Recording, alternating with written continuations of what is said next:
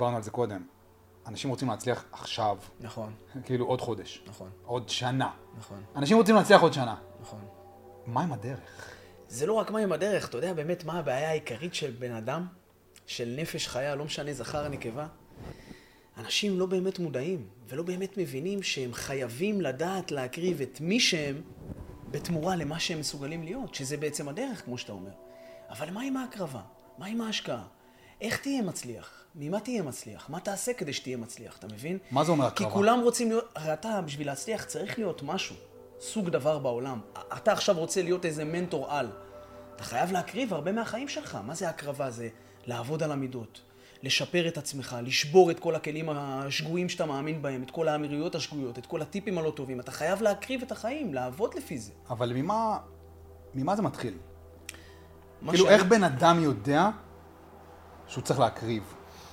איך הוא יודע שהוא לא מקריב כבר? אתה מבין, זו שאלה מאוד יפה. איפה זה מתחיל? זו שאלה מדהימה. אני מאמין שזה מתחיל מאמונה עצמית. כשאתה יודע מה עליך לעשות, מה, מה, למה ירדת לעולם, מה התיקון שלך, שזה מאוד עמוק, כשאתה יודע מי אתה ומה אתה ומה אתה רוצה להעביר לעולם, אתה חייב קודם כל להכיר את הנפש. להכיר את עצמך. ואז אתה מכיר את עצמך, אתה מתחבר לאני הפנימי שלך. ואז האני הפנימי שלך מדריך אותך לחיים טובים, לחיים בריאים, לפי החלומות שלך, המטרות שלך והיעדים שלך. ואנחנו לא מכירים את הנפש. אנחנו לא מכירים את הנפש. אף אחד, כאילו.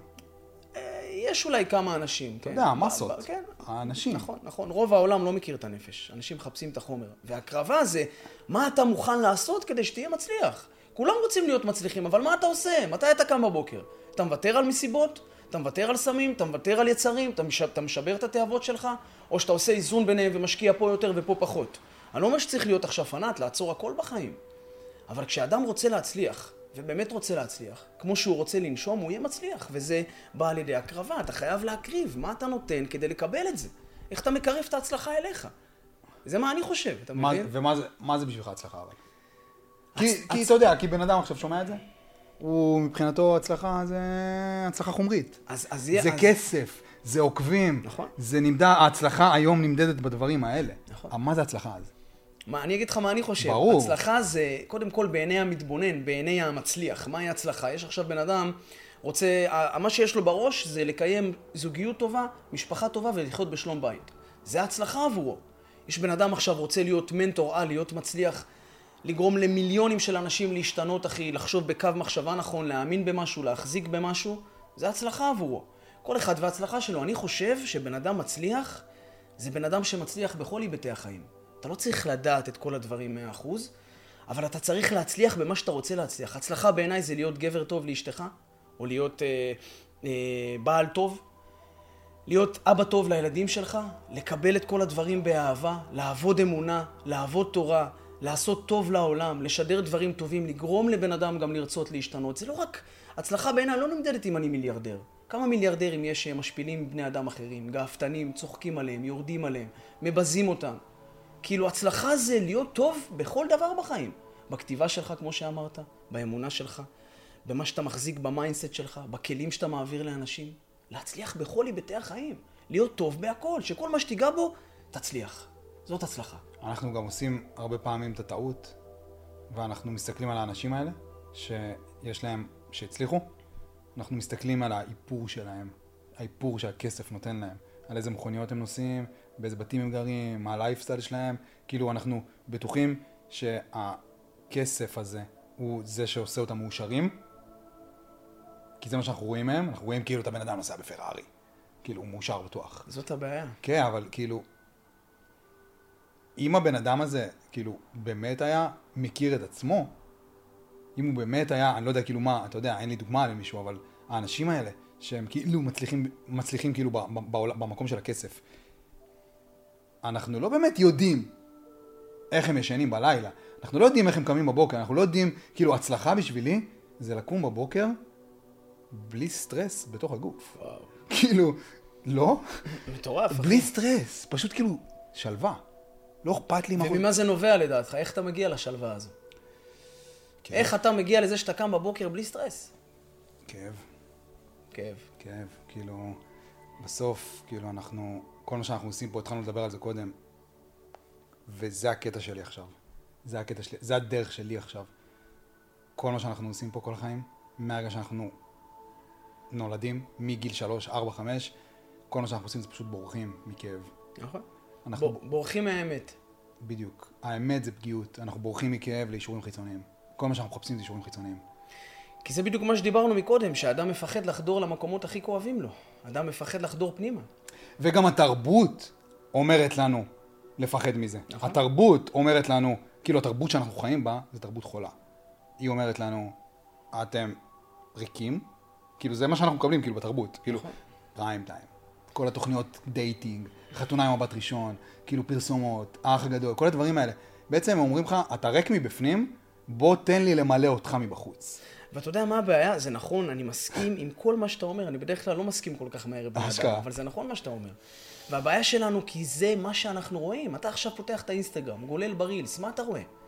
איזה הצלחות. בחורה יפה, הצלחות. איזה פרארי קטלנית, יואו, תראה איזה בית יש להוא, וואו, תראה איזה תכשיט ההיא קנתה, ההצלחות. הצלחות. ואז אתה משווה את עצמך להצלחות, אתה אומר, אני ריק מתוכן. למה המשל דומה? עכשיו אתה ברמזור. רואה איזה לבורגיני לידך. מה, מה הדבר הראשון שאתה חושב עליו ב mindset שלך, בקו מחשבה שלך? מאושר? לי אין את זה, אני לא מצליח. כן. אבל על פי מה קבעת שאתה לא מצליח? אנחנו כל הזמן רואים את מה שאין. ואז זה מבלבל לנו את הקו מחשבה לגמרי, זה מסיט אותנו מהדרך, זה גורם לך להוריד את עצמך למטה. ואז אתה עוד פעם רואה את זה, ועוד פעם אוכל את השטויות האלה, ועוד פעם, ה- כמו שאמרת, כל הרעשי רקע וכל החומר מבחוץ, זה גורם לך להמעיט בערכך, ואז אתה אדרבה ואדרבה, אתה עוד יותר מפחד לחדור פנימה. אתה אומר, מה יש לי לחדור פנימה? אני פעם יהיה לי פרארי? אני פעם יהיה לי בוגטי? אני פעם יהיה לי כך? אני פעם יהיה לי את הבית שלו? זה הבעיה. זה החומריות שאנחנו מקבלים מבחוץ. ואנשים גם לוקחים את זה פנימה, הם מושכים את זה לעצמם. אתה מבין מה אני מתכוון? אבל אתה יודע, שיחות כאלה, ואני מדבר איתך פה עכשיו פרספקטיבה של 100 שנה. שיחות כאלה, זה מה שעושה את השינוי מלמטה. השיח על מה זה הצלחה בכלל. לגמרי. כאילו, לפני חמש שנים הייתי שואל אותי מה זה הצלחה, הייתי אומר לך כאילו לנסוע בג'יפ כאילו של BMW. נכון? גם אני הייתי חושב ככה. ולהיות, ולהיות המנכ"ל. מבטיח לך להיות שגם אני הייתי המנכ"ל, חושב ככה. הטייטלים שלי בלינקדין, כאילו. כן. אבל השיחות האלה שמתחילות מלמטה, השיח הזה, הוא זה שבסופו של דבר מגדיר מחדש את נכון, הדברים נכון, האלה. נכון. כי אתה יודע, אנשים מקשיבים. אנשים שומעים, אנשים כאילו מקבלים את האנרגיה הזאת, ולאט לאט עוד שיחה ועוד שיחה ועוד שיחה, ופתאום אתה מבין שהצלחה זה פשוט כאילו לקום בבוקר ולהרגיש טוב. ההיבט הכללי של הצלחה עבורי, זה כמו באמת מה שאמרת, אבל זה ההיבט הכללי, אחרי שאמרתי את כל מה שאמרתי, זה לחיות בשלום עם עצמך. שלום פנימי. וכלפי אחרים. איזה כיף זה לאהוב וכל דבר להסתכל עליו בעין טובה. לא, לח, לא לחשוש, לא להיות בחרדות, לא, לא להיות בדיכאונות, לא להוריד אותך למטה, לא להלקות את עצמך. לא לוותר על החלומות שלך, לא להשפיל אחרים בשביל שתצליח במה שאתה רוצה להצליח, לחיות בשלום עם כל הנבראים, לחיות בנחת. אבל אתה יודע, עכשיו אנשים שומעים את זה, והם אומרים כאילו, קוסמק, אלה, כאילו, מה מדברים איתי פה עכשיו כזה על הצלחות? לא... איך מגיעים למקומות האלה? אז זה, מגיעים? זה הרבה עבודה עצמית, תדע לך שגם הסרטונים שאני מעלה לטיקטוק, שמדי פעם יש איזו תגובה, מה אתה מוכר לנו פה וזה... זה אדם שלא רוצה לעשות את הצעד הזה, שלא מאמין שהוא יכול לעשות את הצעד הזה. הרי איך אדם נבנה? איך אדם נבנה אם הוא לא מוריד את עצמו למטה? לא סתם כתוב ורשום את זה, אחרי העושר, אחרי החושך מגיע האור. איך, איך אתה בונה את עצמך אם אתה לא יורד למטה? נולד מחדש, נברא מחדש, בונה את עצמך מחדש. תחשוב שהתת מודע שלנו, אתה בן 35 תכף, בעזרת השם, אני 33, אני עשיתי שינוי לפני שלוש וחצי שנים, אתה לפני ארבע וחצי שנים בערך. כל מה שידעת אי פעם, היה פה מאחורה. כל מה שידעת, תחשוב עכשיו לקום ביום אחד בעיר ובום, לשנות את זה. ומה היצר אומר לך? מה הקופים אומרים לך בפנים? אני לא יכול, איך אבל עכשיו אני יכול לשנות את זה? אתה מבין כמה זה קשוח? אז בטח שבן אדם יגיד לך איך עושים את זה. תחדור על התת מודע, לכונן הזה שנמצא פה, שאכל שטויות, הבלים ש... וסיפורים מזעזעים, ירידות, עליות, חרדות, דיכאונות, מה החברה מרשה, מה מותר, מה אסור, ואיבד את זה במשך כל שנות חייו. בטח שזה לא יהיה קל, ובטח שאנשים יברחו מזה. צריך להגיד את זה, לא? צריך להיכנס פנימה. עכשיו תפתח פה עם בורג את הכונן ותתחיל לשנות את- את הדברים. איזה קשה זה. זה גם, זה גם לא נוח, זה גם לא כיף. זה גם לבד. זה לבד, אחי. לבד. אתה יוצא למסע, אבל תדע לך, שאם אתה מצליח במסע הזה, אם אתה מרכיב את עצמך מחדש, שאולי הרבה אנשים יכולים לשאול איך באמת עושים את זה, שים חגורה, אחי, בורא עולם הולך לה- הולך להעיף אותך למעלה. או בכל מה שאתה לא תאמין בו. שים חגורה, אתה הולך לטוס למעלה. וזה הזכות של האדם. כל, הרי שואלים אותי לפעמים, למה באנו לעולם? אם לא לצאת, לא לבלות, לא לרקוד. אני אומר, באת לעולם להילחם, אחי.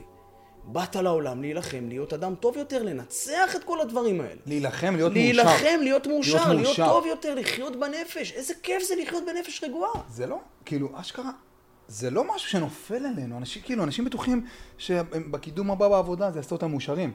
להיות מאושר זה מלחמה. יומיומית, אחי. יומיומית. וזה שיח שצריך לעשות, כי אתה יודע, כל ה...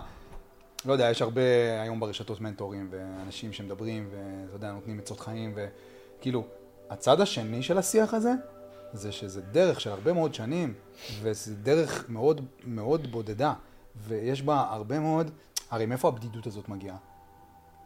ההתמודדות עם הכאב, יש שם בדידות, כי אתה יודע, שאני כאילו, שאני מבין אותו, ואני, ואני, ואני מחפש אותו, אבל חברים שלי, שהם חברים הכי טובים שלי מכיתה א', הם באים, ואתה יודע, ומנסים כזה, מנסים למשוך אותי למעלה. מנסים למשוך אותי למעלה כביכול, כאילו, אתה שוקע מדי בתוך הבדידות, אתה שוקע מדי בתוך הדיכאון. ואני אומר להם, וכאילו הבדידות היא מהמקום הזה שפשוט אתה מרגיש שלא באמת מבינים אותך. שם יש הרבה מאוד בדידות, אז צריך לה... זה שיח שצריך לעשות, כאילו... לכן גם אתה צריך להקיף את עצמך בסביבה מנצחת. כן, שזה גם דבר לא קל. כן. אתה רגיל לחבר כזה, לחבר כזה, מילדות, מפה, משם, ואחרי 30 שנה אתה מגלה, וואלה, החבר הזה מדהים, הכל, אני אוהב אותו אהבת נפש, אני אהיה שם בשבילו, אבל הוא לא, הוא, לא, הוא לא מי שאני צריך לידי. אתה צריך להיוולד מחדש, לאסוף את השברים מחדש, לאסוף חברים מחדש, לאסוף דברים טובים לראש שלך מחדש, לראות דרך ארץ חדשה. כל היבט כזה או אחר בחיים, אתה צריך לשנות אותו. איך אבל חותכים? תחשוב כמה איך זה לא חותכים נוח. חברים אבל? איך עושים את זה? מי שמבין אותך ומאמין בך, ואתה תשתף אותו את הסיפור שלך ותסביר לו את הדברים, חבר אמיתי יהיה שם בשבילך. יהיה שם. אתה יודע, משפט יפה זה חברים סופרים על שתי ידיים, חברים טובים על יד אחת. אני, יש לי אולי שלושה חברים טובים. כן, מספיק. מספיק, אחי, לא צריך, לא צריך, כי אתה בסוף מבין, אתה רוצה לוחמים לצדך. בדיוק. עדיף חבר אחד שירים אותך למעלה, מאשר אחי שלושים שיסכימו איתך, לא יסכימו איתך, בוא לכאן, בוא לשם. אנחנו נכנעים לסביבה כל כך הרבה פעמים. עכשיו, להיוולד מחדש זה ולבנות סביבה מחדש זה גם לפעמים לדעת להרחיק ממך בני משפחה. תראה איזה קיצוני זה. אתה, כי, כי אתה לא יכול להיות במקום שמורידים אותך. אנשים שאוהבים אותך באמת, יקריבו. שאלת מהי הקרבה מקודם, זאת הקרבה. אתה חייב להקריב את מי שאתה בתמורה למה שאתה מסוגל להיות. תקריב את החברים, כן. אם אתה צריך חברים חדשים, כן. תאהב אותם, תשמור איתם על קשר פעם ב- כן, אבל תגיד להם, חבר'ה, אני במסע אחר, קשה לך להבין אותי? תתרחק, קל לך להבין אותי? בוא איתי למסע, אחי. בוא נגלה את האמת, בוא נגלה את הנפש. תחשוב איזה מדהים זה שאנשים מצטרפים אליך. אתה יודע, זה... לפעמים אני חושב על זה, על הקטע הזה של החברים, ו... אני מבחינתי, אתה יודע, אנשים שהם איתך מכיתה א', חברים, כאילו, החברים שלך הכי טובים, כן. מכיתה א' הם איתך. ואתה מצאת את הדרך החדשה שלך, אתה מוצא דרך. כאילו, אני עכשיו מנסה בעצם לדבר לאנשים שהם הבינו שהם מחפשים איזושהי דרך אחרת, דרך פנימה לתוך עצמם, והחברים לא תמיד אה, מבינים את זה. אני מדבר עכשיו לאנשים האלה. זה חברים שלכם מכיתה א', אתם לא פשוט נוטשים אותם יום אחד, זה לא עובד ככה. ברור. כאילו, צריך להיות גם גברים. ברור. זה חברים מכיתה א'. עכשיו, כמו שאתה אומר, זה הדליק לי את זה. הדבר הראשון שצריך לעשות זה לנסות למשוך אותם ביחד איתכם לדרך הזאת. נכון. כאילו, לתת להם את ההשראה הזאת. נכון. לקחת אותם ביחד איתכם לדרך החדשה הזאת שלכם. אם הם לא באים, אפשר לצמצם קצת, כאילו, פשוט. פשוט לצמצם טיפה את הזמן. במקום כל יום, פעם בשבוע. לגמרי. פעמיים בשבוע. לגמרי. כאילו, אפשר לצמצם טיפה. אני תמיד אומר, אנחנו חייבים לעשות את ההשתדלות שלנו בכל היבט כזה או אחר בחיים. וברגע שאתה יודע שעשית את ההשתדלות שלך, אין לך ייסורים. אתה עשית את שלך, מה שיקרה, הכל בסדר. אבל אם אתה יודע שעשית את כל כולך, כדי למשוך איזה חבר טוב אליך, כדי למשוך איזה אהבה טובה אליך, נכנסת לזוגיות, נתת את כל כולך, כמה אנשים מדברים איתי על פרידות, איך אני עובר פרידות, אבל לא היה לך טוב שם. היית מונעת מרגש ולא מאהבה. אתה יודע איזה הבדל ענק זה אנשים כל כך מתבלבלים. סתם נתתי משל שהוא דומה. אם אתה עושה את כל ההשתדלות שלך, למשוך משהו טוב, לעשות מישהו טוב יותר, להיות במקום טוב יותר, להשפיע על העולם. אם יצטרפו אליך או לא יצטרפו אליך, אם ירדו לסוף דעתך או לא, אתה, כמו שאמרת, אתה, לשחרר. אבל תעשה השתדלות, אל תמשוך אותו, יאללה אחי, בוא בוא איתי. תהיה מאה אחוז. השתדלות זה מילה חזקה, אה? השתדלות, אם תרצה למשוך בן אדם מקסימום, תשקיע מקסימום, אם יבוא, יבוא, לא יבוא, לא יבוא. אני בחיים לא אומר לחתוך אנשים אה, מכיתה א', אבל אחי, אלה החיים שלך בסוף, אתה חי בתוך הגוף שלך. צריך לוחמים. אתה חייב לוחמים, אתה חייב גם אתה להיות מאסטר ספלינטר, אחי. וואו. להיות מפלצת, מפלצת, כדי שאנשים יאחזו בך. תשמע. יש חבל מאוד ברור בחיים האלה. וזה מסע החיים, וצריך לדעת להיאחז בו, אחי. זה, זה, זה, זה, זה for life המלחמה. זה for life, For אחי. life המלחמה. כל יום, כל יום, משפחה, ילדים, זוגיות, אה, לא משנה, חברים, לא חברים. אתה רואה את זה for life, כאילו. בטח. את המלחמה. כל יום. וואו. המלחמה היומיומית. הרי יש בכולנו יצר טוב, יצר רע. היצר הרע מוריד אותך, היצר הטוב מעלה אותך, אתה לא יכול להילחם בו, אתה בשר ודם, הוא מלאך, אחי. אתה יכול להילחם בו? אתה יכול להילחם בו בכוח רוחני, אבל אתה לא יכול להילחם בו. מה זה כוח רוחני? כוח רוחני זה אמונה. כוח רוחני זה ביטחון, כמו שאמרתי לך, להחזיק בביטחון הזה, כל אחד במה שהוא מאמין. אני מאמין בקדוש ברוך הוא, אני ממליץ לכולם להאמין בו, כל אחד מה שהוא מאמין בו. אתה נאחז באמת. זה כוח רוחני, הרי איך תנצח את הקופים? אנשים בחרדות, למה בן אדם בחרדות? ואולי יכולים להחליק איתי המון, אחי. להחליק על דעתי, סליחה, הרבה מאוד אנשים, מה, אתה לא יודע, כן יודע. אדם בכללי שהוא בחרדות מסוימות, ואני לא מדבר עכשיו על סוג של טראומות או עבירות מין, או דברים כאלה שאתה יודע שהם טמועים בו מגיל קטן והוא לא טיפל בזה. אדם פשוט, רגיל, שפתאום בחרדות, כמה זה קורה לאנשים? זה אדם שלא יודע לראות את הנקודות הטובות שקיימות בתוכו. הוא מסתכל רק על השלילי כי אין לו מספיק שכל, ולא מלשון טיפש. מלשון אין לו מספיק אמונה להסתכל על כל הטוב שיש לו בחיים. אתה יודע מה אני אגיד לך על זה אבל? כולנו סוחבים את הטראומות האלה מילדות. כולנו. זה לא שחלק היו, אתה יודע, יש טראומות, יש מיני טראומות, אבל צעקה אחת טובה של הגננת בגיל שלוש, הייתה עושה הכל, אחי. זה טראומה. צעקה אחת טובה של הגננת לילד בן שלוש, שהוא הכי פגיע, עדיין אין מגננות, זה יכול להיות טראומה. ואחרי זה זה יוצא באמת בחרדות, 30 שנה אחרי. אתה מבין כמה העולם במקום בעייתי? היום אתה נוסע בכביש, אחי, שנייה אחת, אחי, ברמזור, עמדת, שנייה, אתה יודע, אתה, מה שנקרא, לא שם לב, לוחץ גז, שנייה לפני צופרים, צורכים עליך. זה לא, זה לא עושה טראומות, אחי? עכשיו בן אדם, יואו, פתאום מישהי, אתה יודע, מישהי מרגישה מפוחדת, מבוהלת, מה היא תגיד לילד שלה? שמתחלף האור הירוק, סע מהר. אמא עכשיו שולחת את הבן שלה לבית ספר, מה היא אומרת לו? תיזהר. תיזהר, יש, יש אנשים לא טובים, יש גנבים, יש דברים. הילד אוכל בראש, אחי, אני... בית ספר זה לא דבר טוב. בית ספר, יש גנבים בדרך לבית ספר. אוטובוס זה לא דבר טוב. כולם- הנהג עצבני, כולם ככה. תיזהר פה, תמצא... אתה מבין מה ההשלכות עושות? ואדם שהוא מחזיק באמונה ובביטחון בהשם, או בכל דבר שאנשים יקראו לו, והוא מחזיק ב- ב- ב- בדברים הטובים, הוא מסתכל על הטוב הזה בחיים, הוא סולל לעצמו דרך בריאה. הכל טוב ואין רע בעולם. רק אנשים טובים. רק אהבות טובות, רק הצלחות, רק ניסים, רק נפלאות. זה לבנות את עצמך, זה להקריב את עצמך. יצא לך להתמודד עם אה, התקפי חרדה? בחיים לא היו לי התקפי חרדה, אני, אני מודה על זה כל יום. אבל יש כאלה יגידו לי, אז מאיפה אתה מדבר אם לא היה לך את זה? אבל אחי, אני באתי מהלמטה של הלמטה. זה, אומר, זה לא אומר שאם לא היה לי התקף חרדה, אני לא מבין בנפש האדם, או אני לא, לא מזדהה עם אנשים. מאיפה באת? מאיפה באתי? מאיזו בחינה? אתה אומר, באת מהלמטה של הלמטה. באתי מהלמטה של הלמטה, אחי. ילד שהוא גדל בלי אמונה, בלי משהו להיאחז בו, בלי איזושהי אמת. בריחה. כן, בריחה מקסימלית. ילד שכל הזמן מחפש דברים אה, חיצוניים כדי לכפר על הנפש. ילד שמצד אחד מאוד מקובל, מצד שני כולם מפחדים ממנו. כי תמיד הייתי מנסה להראות, אתה יודע, הרי, הרי כשאין לך מבפנים, כן. אתה מחפש מבחוץ, אחי. את האישור. בדיוק, וזה מה שקרה. ופה אני מסביר שהכל זה קו מחשבתי, אז תראה איזה קשה זה לשנות את הקו מחשבה שלך, להיכנס לתת מודע, לפתוח את הכונן, כמו שדיברנו, ולהתחיל, אה, אתה יודע, לווסת שם את כל הכבלים מחדש. וזה מה שאנשים לא רוצים לעשות. כי זה לא נוח, אנשים לא רוצים לעשות דבר שלא נוח. תשמע, אנחנו גברים. אני רוצה שנדבר לגברים. כאילו, אני מסתכל על הגברים של היום, אתה יודע, בגיל שלנו, עשר שנים מתחת, לא משנה. כל מה שאנחנו עושים פה, כל היום, זה פשוט לנסות להשיג את האישור לריקנות הזאת שלנו, לריקנות הזאת, דרך נשים. זה מה שאנחנו דרך עושים. נשים. נשים. זה מה שאנחנו עושים פה, זה מה שהתרבות דורשת מאיתנו לעשות. תהיה גבר. כאילו, אנחנו לא באמת מחוברים לרגשות שלנו בשום צורה, בשום צורה, אבל כי ככה גדלנו, כי הדחקנו את הרגשות שלנו כשהיינו ילדים, כי זה מה שהעולם אמרנו, והיום אנחנו, אנחנו גברים עם רגשות מודחקים, וכאילו, אני רוצה שהשיח, הוא יהיה שיח לגברים. כאילו, באמת אני אומר לך, אני מרגיש שבתקופה האחרונה, עד עכשיו דיברנו אבל לשני המובנים. כן. שזה גם דבר טוב. שזה, כן, אבל אני אומר, בתקופה האחרונה, אני, רוב השיח שלי, בדרך כלל הפרטי שלי, הוא, הוא תמיד היה ככה, בשנים האחרונות הוא היה יותר מוכוון לנשים.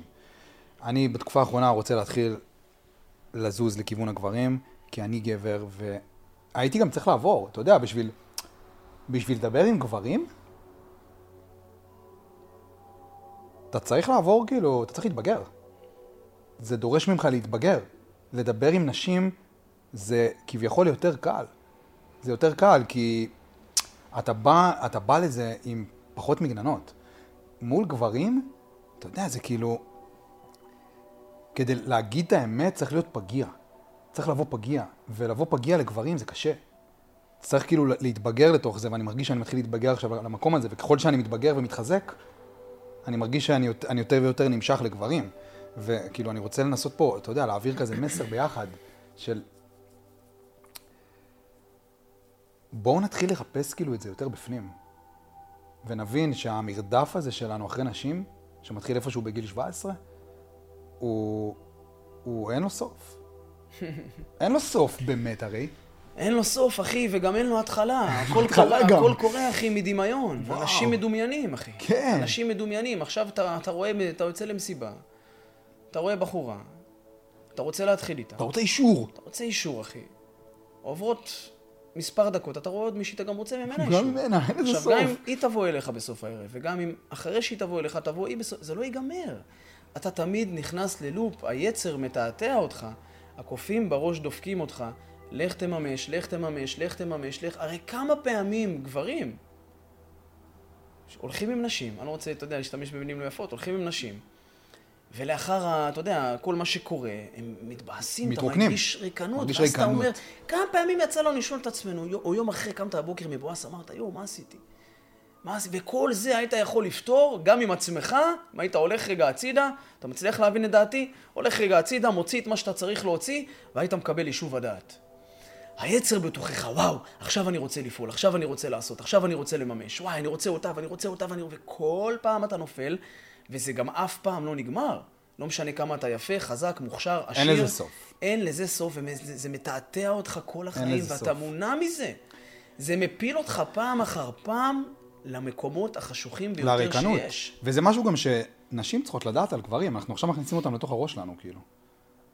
אחרי סטוצים, ואחרי שהמרדף מגיע ל, לה, להשלמתו, בבוקר שלמחרת אנחנו מרגישים כאילו ריקים.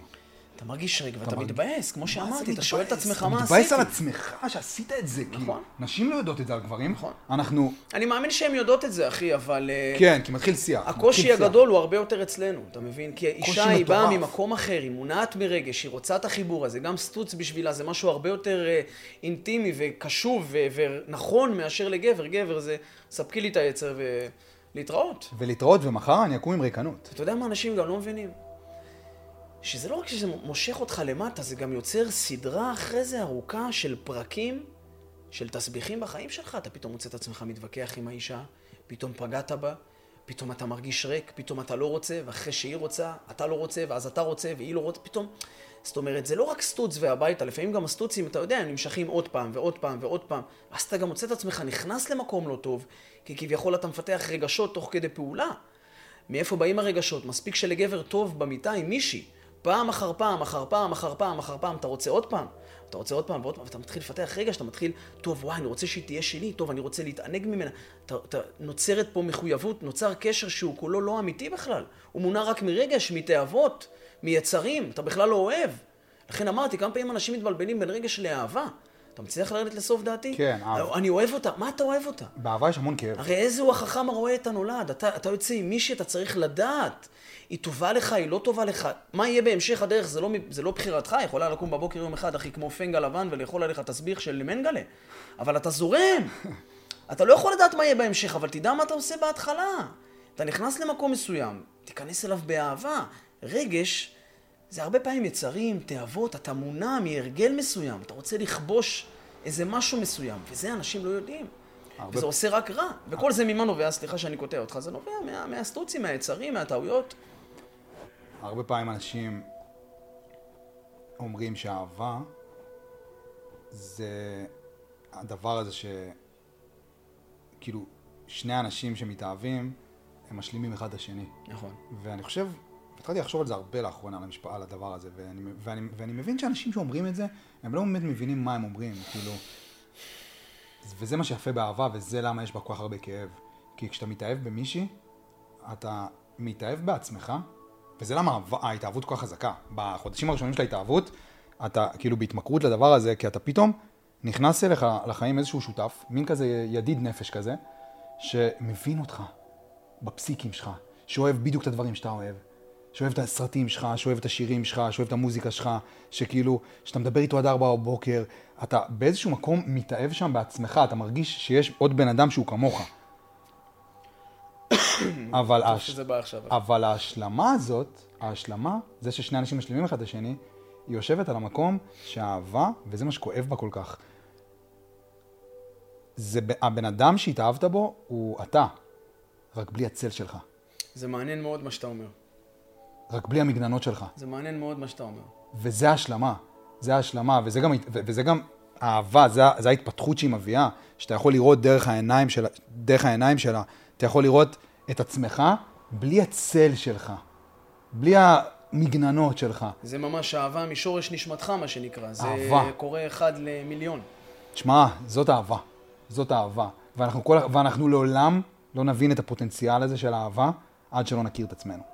עד שלא באמת נפסיק לברוח מעצמנו ונתחיל להתמסר לריקנות. כי כל הסטוצים האלה וכל ההתמכרויות שלנו, אתה יודע, כל אחד יש לו את ההתמכרויות שלו, אני הייתי, אני הייתי מכור לאישורים. מנשים. הייתי מכור לאישורים, אני אומר את זה עם כאב, כאילו. אישורים, כאילו, בוואטסאפ, באינסטגרם, רק תאשרי, רק תגידי לי, רק, כן. רק תגידי לי שאת רוצה לראות אותי, בום. כן. זה ההתמכרות שלי. כן. אנשים מכורים לשופינג, אנשים מכורים לאלכוהול. נכון. כל ההתמכרויות האלה יושבות על הבריחה שלנו מהריקנות. נכון. אתה יודע, אהבה זה באמת, אני תמיד אומר לאנשים, זה לקט של דברים טובים שנמצאים באדם שנמצא מולך. כמה אנשים מדהימים יש בעולם הזה, וכמה מדהימים מהם מפסידים זוגיות טובה, אישה טובה, בית טוב, בגלל שהם בוחרים להסתכל על הדברים השליליים. אתה יודע גם מה הבעיה? שאנשים תמיד מחפשים את המושלם, שאנשים תמיד מחפשים את החיצוניות. לא, היא לא יפה מספיק, לא, היא לא גבוהה מספיק, לא, היא לא ככה מספיק, לא, אה, זה שלה לא מספיק ככה, וזה לא מספיק ככה, והיא לא, לא נראית מספיק אה, שמחה. ו... תמצא את הנקודות הטובות באדם שנמצא מולך. עכשיו אתה ואני יושבים פה, מנהלים שיח, אני יכול להסתכל על המון נקודות שליליות שנמצאות בך, אני בוחר להסתכל על דברים מדהימים שיש בך. ואז אתה מקבל עוד מהדברים המתוקים האלה. אתה לא מסתכל על הנקודות השליליות, אתה עכשיו יוצא עם מישהי, ברור שהיא לא משלמת, אבל אם כבר יצאת איתה, עשיתם מהלך, טוב לכם, בתור התחלה אפילו. אתה בוחר להסתכל על הנקודות השליליות שלה? תסתכל על הדברים הטובים, תקבל אותו טוב. זה בדיוק כמו משל דומה, אתה עכשיו קם בבוקר. אתה חושב עכשיו מה יקרה היום, אני ידרסו אותי, יפגעו בי, אני אקבל חרדות, לא אקבל חרדות היום, איך היום... ית- תחשוב טוב, תקבל טוב. הכל עניין של מש- משקפיים בחיים, מה הפרספקטיבה שלך לראייה של העולם, איך אתה רואה את האנשים. אבל זה יושב על פחד. זה יושב על פחד, אבל את הפחד הזה אתה מנצח עם פחד. זה יושב על פחד. הרי מה זה פחד? פחד זה לא דבר שהוא קיים. כמה פעמים בחיים אתה מנצח פחד? אני אוהב את זה איך שאנחנו פתאום מאהבה לזוגיות, לפחד. פחד זה, זה, זה קופים בראש, דופקים לך עם פטיש. כמה פעמים פחדת ממשהו כל כך, אתה מטאטא אותו מתחת לשטיח, שנה, שנתיים, אתה מפחד לגעת בו. יום אחד אתה נוגע בו כי אין לך ברירה, פתאום אתה מנצח אותו. אתה אומר, אני לא מאמין שמזה פחדתי. שטיטיתי את זה מתחת לשטיח. טיטטי את זה מתחת לשטיח, התעלמתי מזה, רעדתי מזה, פתאום אתה עושה זה, אתה אומר, וואו, אני יכול לעשות עוד כל כך הרבה דברים טובים. פחד זה משהו שלא באמת קיים, וגם בפחד, מה הדרך היחידה? זה לתקוף אותו. את הפחד מנצחים עם הוא פחד. סימן, לא, הפחד הוא סימן. אם אתה מפחד, זה אומר שאתה צריך ללכת לשם, לא? נכון. הוא סימן. אני גם מאמין בזה. אם, אם אתה מפחד ממשהו מסוים, לך תעשה אותו. הרי מה זה פחד? עכשיו יש בן אדם, רוצה להיות מנטור גדול, רוצה להצליח ב- בעסקים, ואתה יודע שהמקום הזה טוב בשבילך, אתה מפחד להצליח. אתה מפחד מהפעולה הזאת, אתה מפחד להגיע ל, למכלול הזה שנקרא אתה עוד איקס זמן. אז דווקא אתה צריך לעשות את זה? חד משמעית. אשכרה. חד משמעית. הרי, הרי, הרי, מה זה פחד? אתה מונע מדבר שהוא לא באמת קיים. מה, עכשיו אני לא יכול לשדר לעצמי בראש שאני מפחד לעשות פודקאסט? אתה מפחד לבוא עכשיו לנסוע לחיפה כדי שמישהו בטעות לא יסיט אותך מה, מהכביש, מהמסלול ותעשה תאונה? פחד זה פה, מה אתה חושב? אם יש לך אמונה, כמו שאמרנו, שלווה, אתה בנחת עם הנפש, אתה תלך לכל דבר באשר הוא, אתה תלך, אתה תעשה את ההשתדלות שלך, כמו שאמרנו, מה שיהיה יהיה. הקטע אבל זה לא להפסיק לפחד, אני חושב. הקטע זה לראות את הפחד ולגייס אומץ. תראה, זה נכון, יש גם פחדים שהם הם טובים. פחד עכשיו מלהכניס את היד לאש. עכשיו אנחנו עושים מדורה, ל"ג בעומר. יש לך פחד מסוים, אתה לא תקפוץ לאש. אתה מבין? למה עכשיו אתה עומד על איזה גג של בניין, מסתכל למטה, למה אתה מפחד? יש לך פחד, אתה מפחד על החיים שלך. יש פחדים שהם טובים.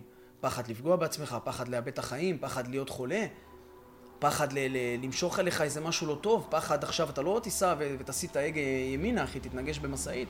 אתה מפחד, יש פחדים שהם טובים. כן. פחדים שהם באים ממגננות אישיות, שזה תמוה בתוכנו, אתה נולד עם זה. שמע, זה כבר, אתה מדבר פה על אבולוציה. כן, אני לא, אני, אני אומר, אתה, יש אתה לוקח פחד אותנו טוב. 200 אלף שנה אחורה. כן, וזה- כי וזה- משם זה מתחיל בעיניי. שם, זה בדיוק ההבדל בין פחד לחרדה. הפחד הוא בריא, כי הפחד אמור להציל לנו, לשמור לנו על החיים. כי לפני 200 אלף שנה, כשהיינו בסוואנות ושמענו רשרוש בעלים, היינו חייבים לפחד מזה, כי יש מצב שזה נמר. אז הפחד הוא נועד, בשביל זה הוא התפתח, בשביל לשמור לנו על החיים. היום, 200 אלף שנה אחרי, לקחנו את הפחד הזה, כי היום אנחנו כבר לא בסכנת חיים, כאילו אנחנו לא בסוואנות שומעים רשרושים בעלים, לקחנו את הפחד הזה שהוא בריא, ואנחנו מבטאים אותו דרך חרדה. חרדה, פח, פחד, פחד, פחד, אה, פחד קהל, פחד במה. זה חרדה, הרי אתה לא באמת, החיים שלך לא מאוימים שם. ברור, זה לא מה שאני מאוים, אתה לא מתכוון. אתה לא תמות. זה מה שאני אומר. אתה תעמוד שם, והפחד הוא בעצם חרדה. ומחרדה הזאת, היא הסימן. איתה צריך להתמודד. אתה חייב להתמודד איתה. כן. ותדע לך שאם אתה מנצח אותה, לצורך העניין, כמו שאמרת, אתה רוצה לעשות הרצאה, אתה מגיע כבר, מחכים לך 400 איש, עמדת מול הקהל. לקחת נשימה עמוקה. אתה מתחיל באיזה שיחה קצרה, חבר'ה, אני מאוד מאוד מעריך שבאתם והגעתם, זה לא מובן מאליו. כל אחת ואחד שיושבים פה עכשיו היו יכולים להיות במסיבה טובה, באיזה בר טוב, בפגישה עם חברים. תודה לכם שבאתם, שהייתם, ששמעתם, שאתם הולכים לשמוע אותי, אני הולך לדבר בפניכם היום ואני רוצה להגיד לכם תודה. זהו, ניצחת את הדבר, את החרדה. שמת פגיעות, כאילו. שמת פגיעות, אחי. זאת. אומרת, אתה פתאום אומר, יאללה, איך פחדתי מזה? עכשיו, זה מה שהתכוונתי. פחד זה משהו שהוא הוא, הוא נועד כדי להתגונן מאיזה משהו מסוים. אבל פחד שהוא קיים ביום-יום, פחד מי, פחד מי, פחד מי, כמו שאמרת, אולי המילה פחד היא לא המילה הנכונה. אולי זה איזושהי חרדונת חרדה. קטנה.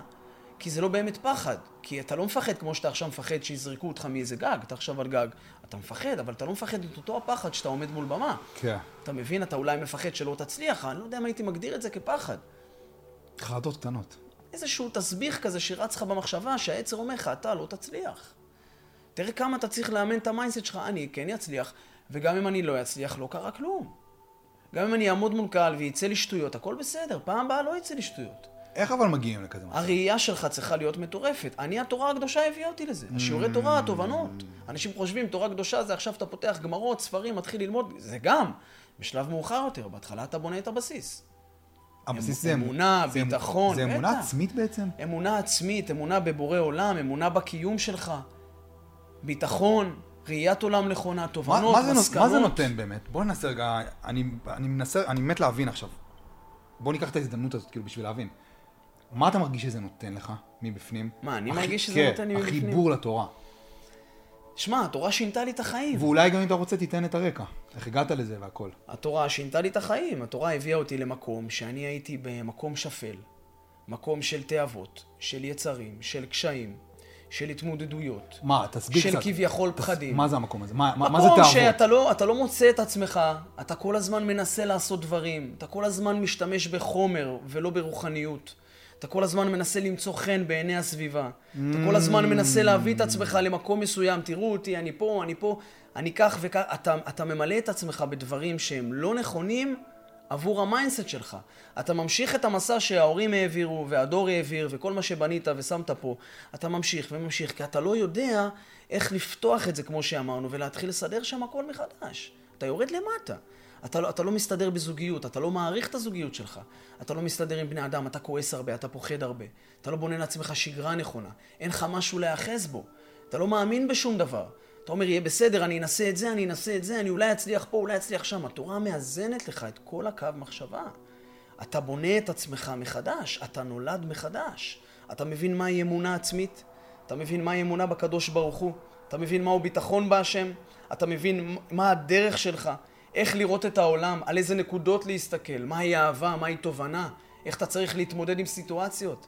מה אתה צריך לשמוע? הרי מה זה שיעור תורה? זה כמו שאתה הולך לפסיכולוג. כמובן שזה לא באותו הדרגה, כן? כמו שאתה הולך אבל לפסיכולוג.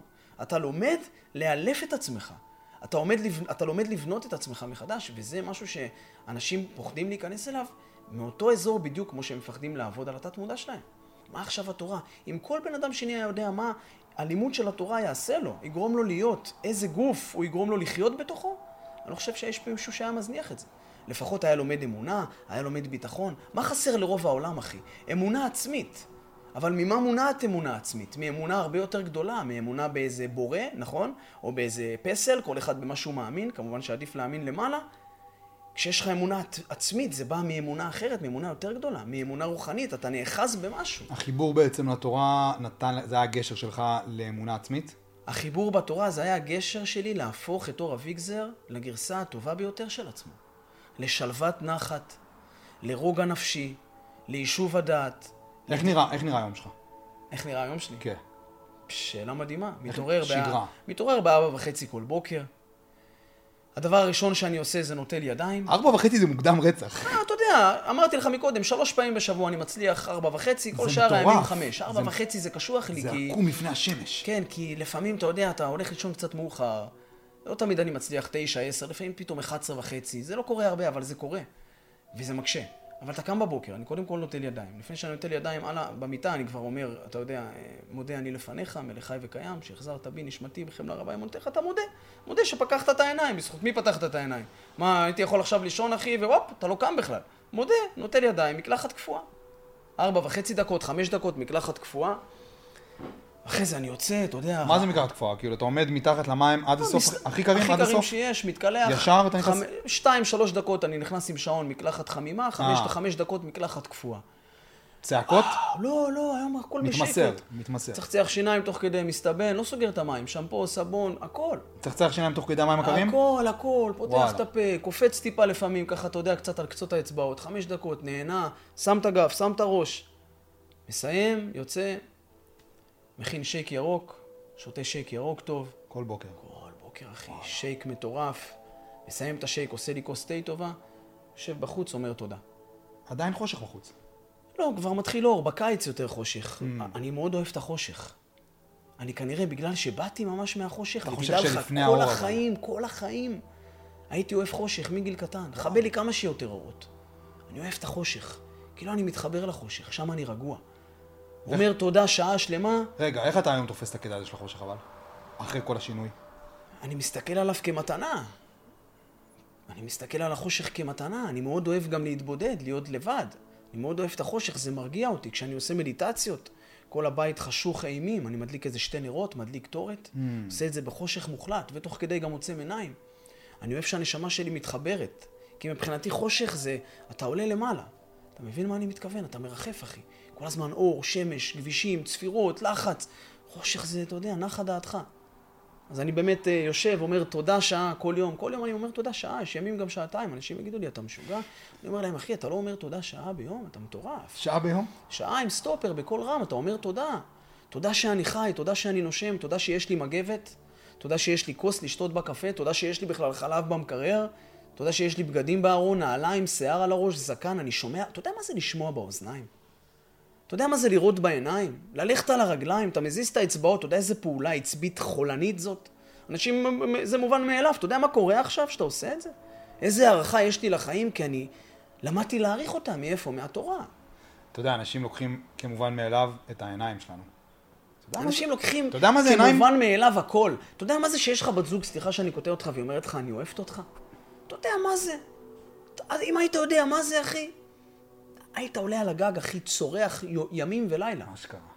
איזה זכות זאת שאני ואתה עכשיו יושבים פה, מדברים מול מצלמה, אנחנו רואים אחד את השני.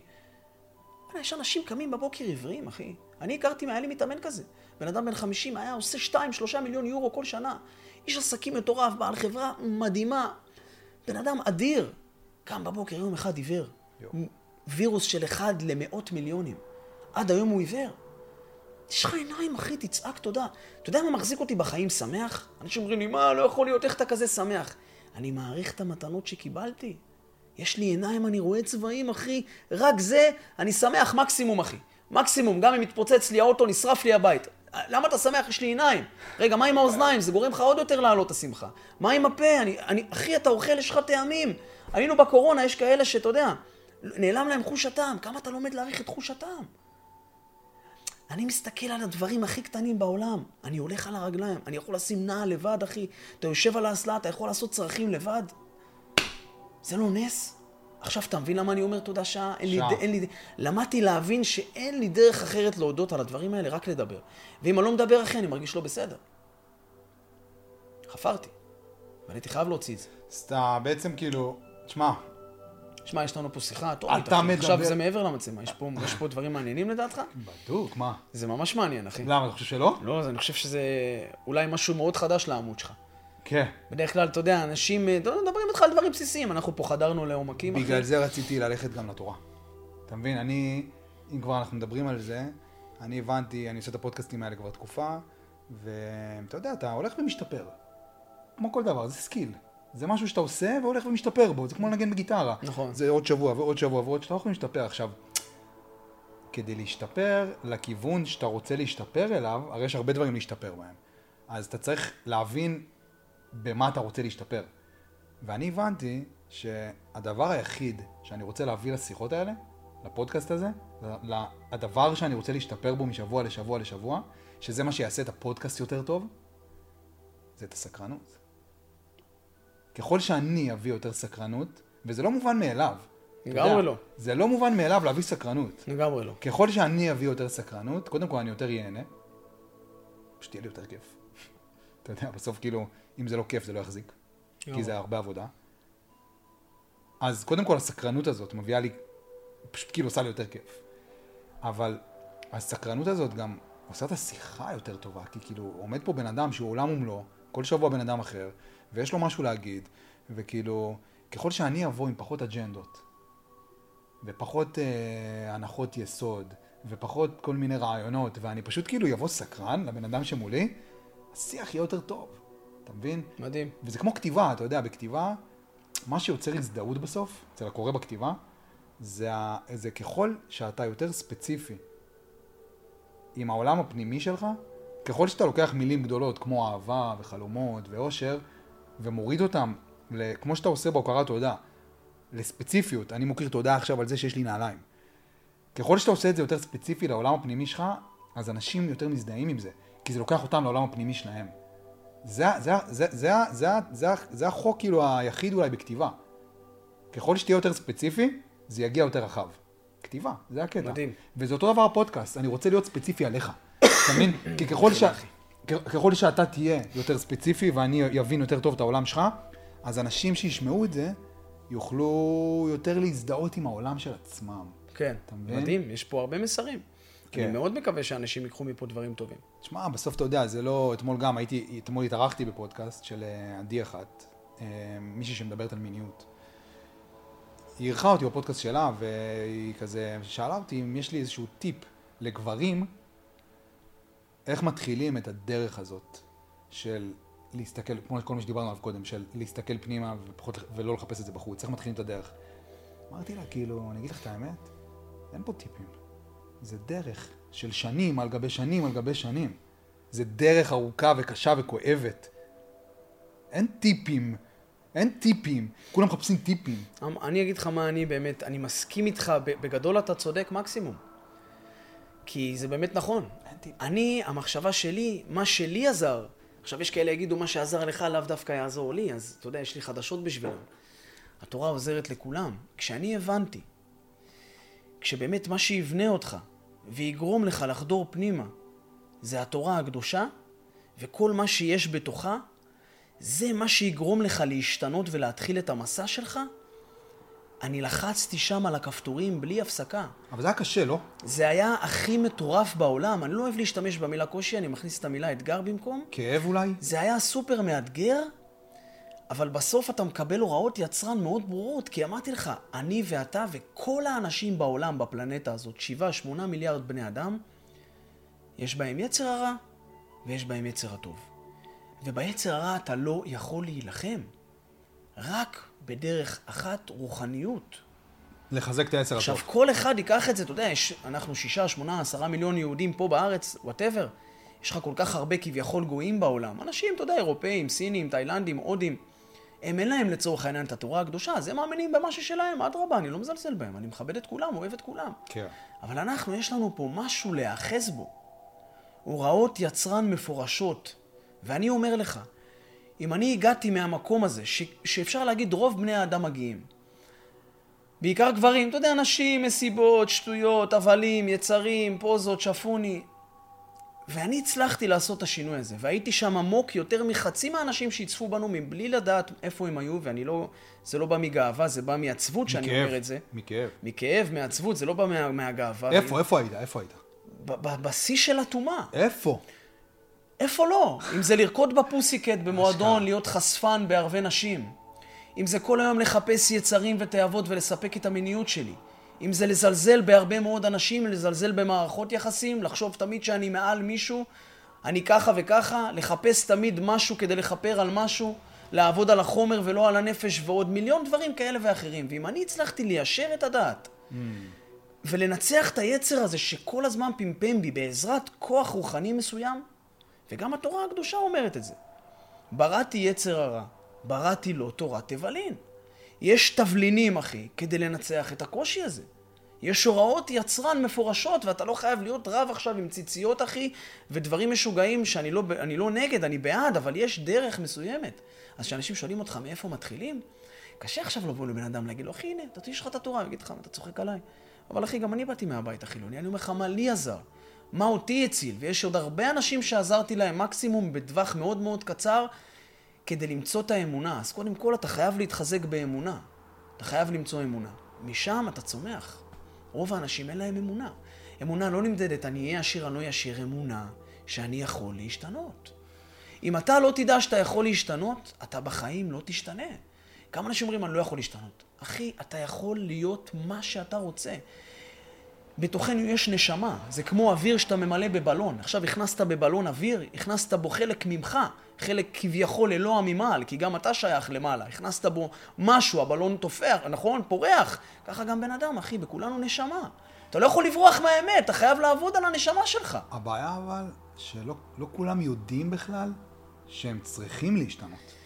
אנחנו לא יודעים את זה. כולנו, כולנו. צריכים להשתנות, גם כולם. האדם הכי טוב שאתה מכיר. כולם, אה? כולם, גם האדם הכי טוב שאתה מכיר, יכול להיות שיש לו סטיות ככה וככה. יכול להיות שהוא חושב ככה וככה. כאילו, בעצם מה שאתה בא ואומר פה, תחשדו. תחשדו בעצמכם. אל תיקחו את זה כמובן מאליו שהכל טוב, שאתם חיים את השגרה שלכם. כן, אבל אח- אני גם מאוד מאמין, אחי, שמה שאני חוויתי, תשמע, לא סתם פתאום נכנסתי לאינסטגרם וקפצתי איזה סרטון של הרב יגאל כהן. Mm. לא סתם דברים קורים. אני מאוד מאמין שגם אתה חייב להחזיק במתנות האלה. קיבלת פה הזדמנות, הבחירה חופשית שלך. מה זה, מה זה הכל לטובה, אחי? אנשים אומרים, מה הכל לטובה? הכל לטובה זה נכון, אבל יש חידוש מדהים, ואני אגיד לך אותו עכשיו, אבל מה שאתה עושה, לא בטוח לטובה. עכשיו ירדת לעולם, רצחת מישהו, זה הכל לטובה? הבחירה חופשית שלך. הכל לטובה זה אם עכשיו אני ואתה מדברים, טלק, נסגרת המצלמה, זה לא בידיים שלנו. הכל לטובה עכשיו אם אתה בא הביתה, חלילה וחס, אתה תופס את אשתך בוגדת בך. זה, זה, זה לא משהו שכרגע הייתה לך שליטה עליו, הלכת ברחוב, בא מישהו חלילה הרביץ לך. או נסעת בכביש, פתאום אחי, לא יודע, נשרף לך המנוע, זה הכל לטובה, אבל הבחירה היא חופשית שלך. קיבלת הזדמנות, אתה אוחז בה או לא אוחז בה, אתה רוצה להשתנות או אתה לא רוצה להשתנות, לא מתערבים לך בזה. לכן אני אומר, שאנשים שואלים איך, איך זה קורה, כל בן אדם בחיים מקבל מספר הזדמנויות. אם אתה נאחז בזה או לא, זה שלך. אתה מבין? למה אתה קורא הזדמנויות? הזדמנויות זה, אני קורא לזה שינוי עצמי. שינוי רוחני. אני פתאום קפצתי על סרטון באינסטגרם. בחרתי לראות עוד סרטון, ועוד סרטון, ועוד סרטון, ועוד סרטון, ופתאום שיעור תורה, ושיעור תורה, ועוד שיעור, ועוד שיעור, ופתאום הלכתי, ופתאום מצווה, ומצווה, ומצווה, ופתאום תפילין, ופתאום... בחרתי לתפוס רגע בהזדמנות הזאת. מה יכול להיות? מה יכול להיות יותר גרוע מאיפה שאני נמצא? אתה מבין מה אני מתכוון? לכל בן אדם יש איזושהי הזדמנות. מה גרם לך להשתנות? קיבלת איזושהי הזדמנות. לא משנה אם ירדה לך הברקה במקלחת, אמרת אני עושה אותה, תפסת את ההזדמנות הזו. כן, אבל מה שצריך להגיד, זה שזה לא מספיק לתפוס את ההזדמנות, זה כל יום לתפוס אותה מחדש. כל יום לתפוס כל אותה מחדש, יום. אבל קודם תתפוס אותה בחכה. כן. אחרי זה תמשיך לדור. אחרי זה יש תהליך של שנים. אחרי זה יש תהליך, כל, יום, אחד באשר הוא. כל יום, כל יום. כל יום, כל יום. כל אחי, יום. אמונה זה כמו לשתות מים. ביטחון בהשם או בכל דבר, אני, למה אני אומר בכל דבר? אני לא רוצה שאנשים יחשבו ש, שאני אומר להם, רק תאמינו בהשם כן. ויהיה לכם טוב. כן, ברור. אמונה זה כמו לשתות מים, ביטחון בהשם זה כמו לשתות מים. לנצח את היצרים שבך. איך בן אדם עכשיו מפסיק פתאום אחרי שלוש-ארבע פעמים ביום לצפות אה, בפורנו, איך הוא מפסיק עם פורנו? כל יום אתה נלחם. כל יום. המלחמה הזאת לא מפסיקה, אבל אתה יודע משהו מדהים? הקדוש ברוך הוא, או כל דבר שאנשים מאמינים בו, כמו שהזכרתי, לא מצפה שתנצח, כי אתה לא יכול לנצח את היצר בתוכך. הוא מצפה שתילחם.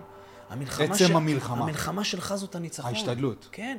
עצם המלחמה. כן. בגלל זה הרבה פעמים שואלים, על נתיב ההשלמה, אתה יודע, אצלי יותר אני כאילו מדבר על השלמה עם עצמך, אז עצם זה שאתה נמצא בדרך אל ההשלמה, זה אומר שאתה כבר בהשלמה. וואו, אחי. זה ההשלמה. חד משמעית. אתה, אתה צריך להשלים עם זה שאתה אף פעם לא באמת תהיה שלם, אתה לא יכול להיות אלא שלם. להיות בדרך. נכון.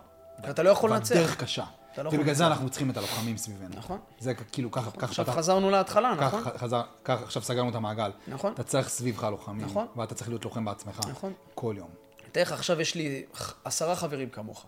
וואו. ואני עכשיו רק מתחיל תהליך. וואו. והם כבר באמצע התהליך. זהו, אחי, גיים אובר. בגלל זה אנשים נמשכים אליך, ובגלל זה אנשים נמשכים אליי, כי המלחמה הזאת, היומיומית, היא מוציאה השראה החוצה. נכון. ואנשים רוצים את ההשראה הזאת, כי הם מבינים שהם רוצים שינוי. הם מבינים שהם רוצים, הם, מב... הם מרגישים את המרדף. כן. אתה מרגיש שאתה במרדף כל החיים. תראה, גם הבן אדם שיש לו את הכי הרבה תאוות ויצרים בעולם, הבן אדם הכי גאוותן בעולם, הבן אדם הכי עשיר בעולם, הכי יפה גם בעולם, אליו אפשר להגיע. גם הוא חייב להשתנות. ואם הוא לא יודע את זה עכשיו, הוא ידע את זה בהמשך. יש שלב מסוים בחיים שאתה מבין, אני חייב להשתנות. כן. אני חייב להשתנות. יש רגע כזה בחייו של גבר. ומי שלא תופס את ההזדמנויות האלה, את המחשבה, את הסיטואציה עצמה, מפספס עולם שלם. אתה חי אשכרה בגוף שאתה לא באמת היית בשליטה עליו. כמה אנשים לא חיים באדם שהם תמיד חלמו לחיות בתוכו, בכל היבטי החיים? כמה פעמים, אחי, אשתך צועקת עליך, אני מדבר כאילו למצלמה, והגבר חייב לענות לה, אני אראה לך מי הבוס, על מי את צורחת? מה אתה עושה, בן אדם? אשכרה. מה אתה עושה? תהיה גבר, תהיה גיבור. כמה פעמים אנחנו עושים טעויות, בן אדם יש לו איזה רוח שטות נכנסת בו. הולך, בוגד בבת זוג שלו, יש לך בת זוג נפלאה, מחכה לך בבית, מבשלת, מגהצת. מה אתה עושה? אתה חייב להשתנות. אבל אתה יודע מה הבעיה הגדולה ביותר? שאנשים לא מאמינים שהם יכולים להשתנות. אז איך תשנה אותם? אני שואל אותך, כאילו, מה, מה אתה חושב?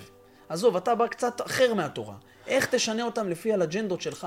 איך תשנה בן אדם עכשיו? תראה. שעושה טעויות ומפסיד את כל חייו. איך משנים אותו? אני רוצה ללמוד את זה ממך, ממקום שבו אני לא נמצא. אני כבר לא נמצא במקום הזה שאתה יודע, בקו מחשבה שלך. אני קו מחשבה רוחני תורני לגמרי. אתה מבין? וזה מסקרן אותי לשמוע מה דעתך באמת. ככה, גם כדי להכיל וגם כדי ללמוד את זה. מה אתה חושב?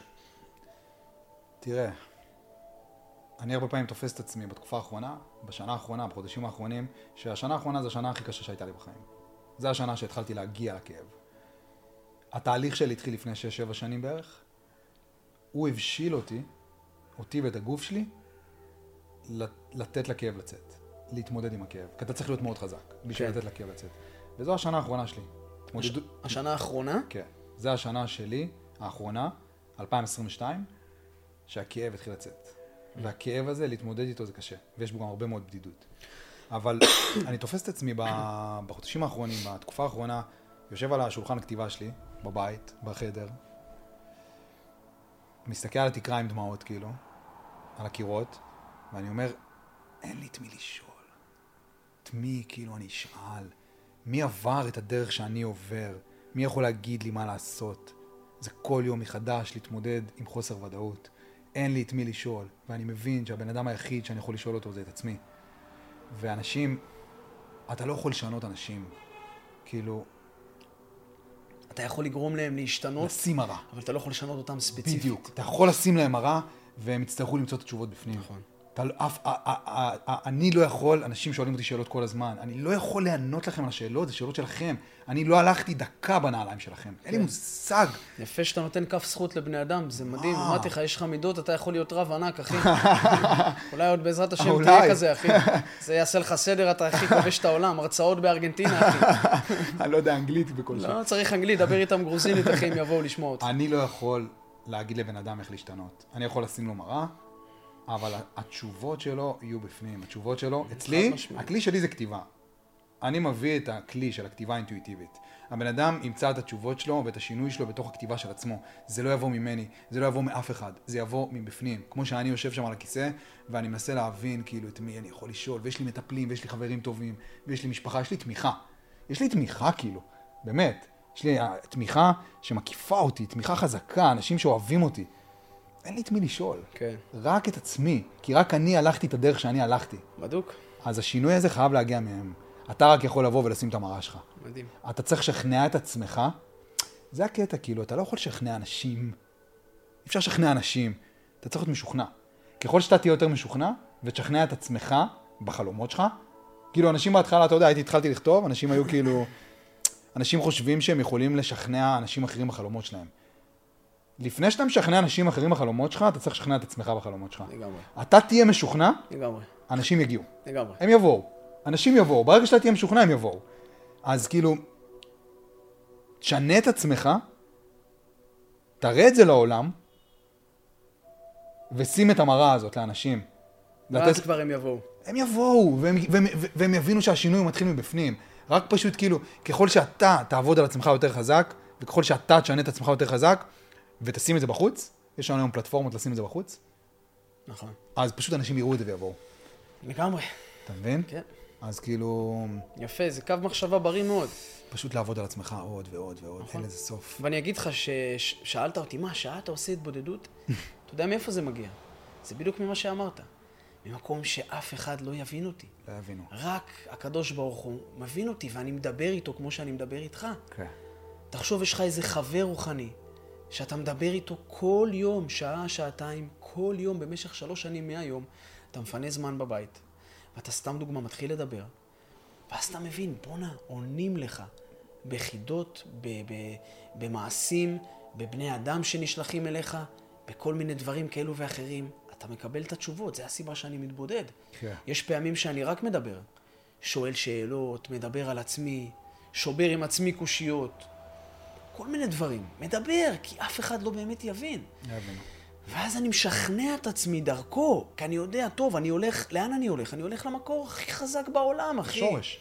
אני הולך לשורש, תן לי כוח. כן. תכווין כוח. אותי, תראה לי מי אני.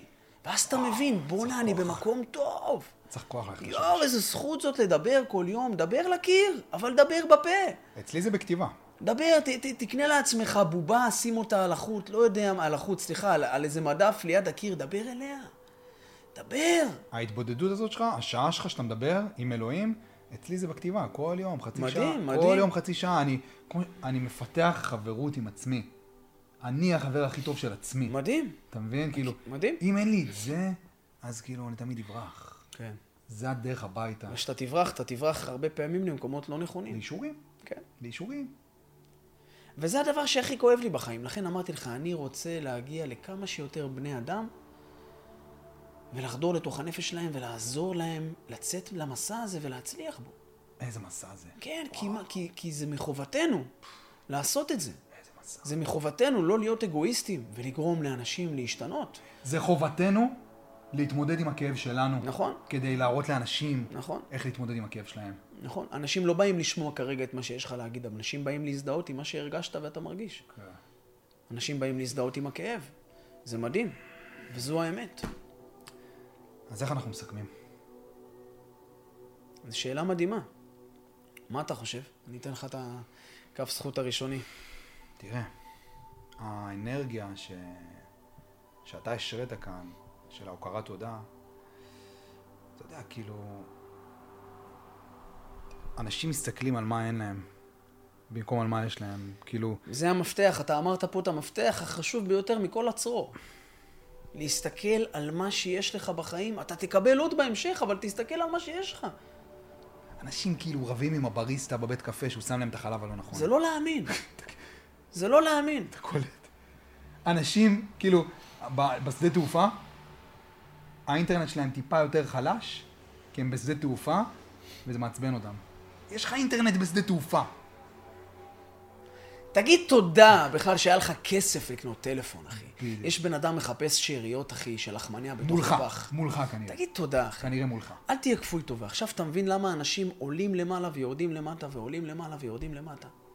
בשביל התיקון. בשביל התיקון ובשביל אולי לקבל איזשהו צ'אנס להשתנות. כל בן אדם בעולם יורד לפה לתקן. לא סתם אחד רופא שיניים, יש לו חשק עז לזה, לא סתם אחד מרצה, לא סתם אחד כך, לא סתם אחד כך, לא סתם אחד כך. תדע לך, בהרבה מרוב המקרים אנשים כן סתם כך. אבל באופן כללי, האנשים האמיתיים, אני מדבר על באמת על האנשים שהשלימו עם הנפש שלהם, הם יודעים מה הם רוצים לעשות. אתה צריך לחפש את האמת. הסיכום שלי הוא חפש את הטוב. תגיד תודה על המתנות הנפלאות שיש לך, תעריך את מי שאתה. זה הסיכום. ירדת לפה חי, בריא, נושם. מה שאתה רוצה לקבל יגיע, אבל תבנה אמונה. תגיד תודה על המתנות. אתה חי ברחוב, תגיד תודה. אחי, כל מי שאומר תודה יקבל ישועות בן רגע. תגיד תודה כדי שתוכל למשוך אליך עוד דברים טובים להגיד עליהם תודה. למה המשל דומה? בן אדם מתלונן, מתלונן, מתלונן. אחי, אתה מתלונן, ייתנו לך עוד כל כך הרבה סיבות להתלונן עליהם. אתה אומר תודה, אתה אומר תודה. מלמעלה אומרים, תשלחו לו עוד דברים להודות עליהם. הבן אדם הזה Mm. יודע להגיד תודה. כן. אתה יודע להגיד תודה על המתנות. כל אחד באשר הוא. וזה השלום עם עצמך. אז זה הסיכום. להיות שמח בחלקך, ואם אתה שמח ממה שיש עכשיו, יטיסו אותך למעלה. איך אמרתי? שים חגורה, אתה הולך להמריא, אחי. אז זה הסיכום, פשוט להתחיל להסתכל על הטוב. תסתכל על הטוב, אחי, תלבש את המשקפיים הנכונות. בוא'נה, תקום, אני קם בבוקר, אני כאילו מסתכל בהודעות, אני רואה כאילו שכל השבעה, שמונה, תשעה אנשים שהכי קרובים אליי, כולם בחיים. פשש, התחלת את היום. מתנה, אחי. התחלת את היום. מתנה. היום התחיל. אתה מבין? עכשיו, אתה מבין למה אני אומר תודה? היום התחיל. אפשר להתחיל את היום. החבר שלך הזה, הלבלב שלו מפריש אינסולין בחינם, החבר הזה, הכליות שלו עובדות, החבר הזה, הריאות שלו מחמצנות, אבא שלך רואה צבעים, אמא שלך יכולה לדבר, כן. החתול שלך בחיים, התוכי ככה, זה ככה, אוכל היום היה, אכלת ארוחת בוקר היום, שתינו קפה עכשיו, אכלנו עוגת חלבון, וואי, איזה זכות, אחי. תסתכל על הדברים הטובים, יש לך בננה, אחי, בננה במגירה, אתה יודע מה זה, יש לך בננה, יש בן אדם, אחי, בחיים לא יהיה. לו כסף לקנות בננה. בחיים לא יהיה לו. ואז כשאתה מסתכל על הדברים האלה, אתה לא כביכול מרחם על עצמך, אתה לומד להכיר את הדברים הטובים, אתה גם לא משווה את עצמך, בחיים לא להשוות את עצמך למישהו אחר. אבל אתה לומד להכיר את הדברים הטובים, אחי. תבחר את הדרך שלך להסתכל על המתנות שקיבלת, ואז החיים שלך יהיו טובים. אבל זה נובע מאמונה. תלמד קודם להאמין שהחיים יפים. אוהב אותך. יאללה, אח שלי. היה מעניין. וואו, אחי, ממש נהניתי. ממש. אני, אני כשאני מדבר, אני מתעלם מהמצלמה.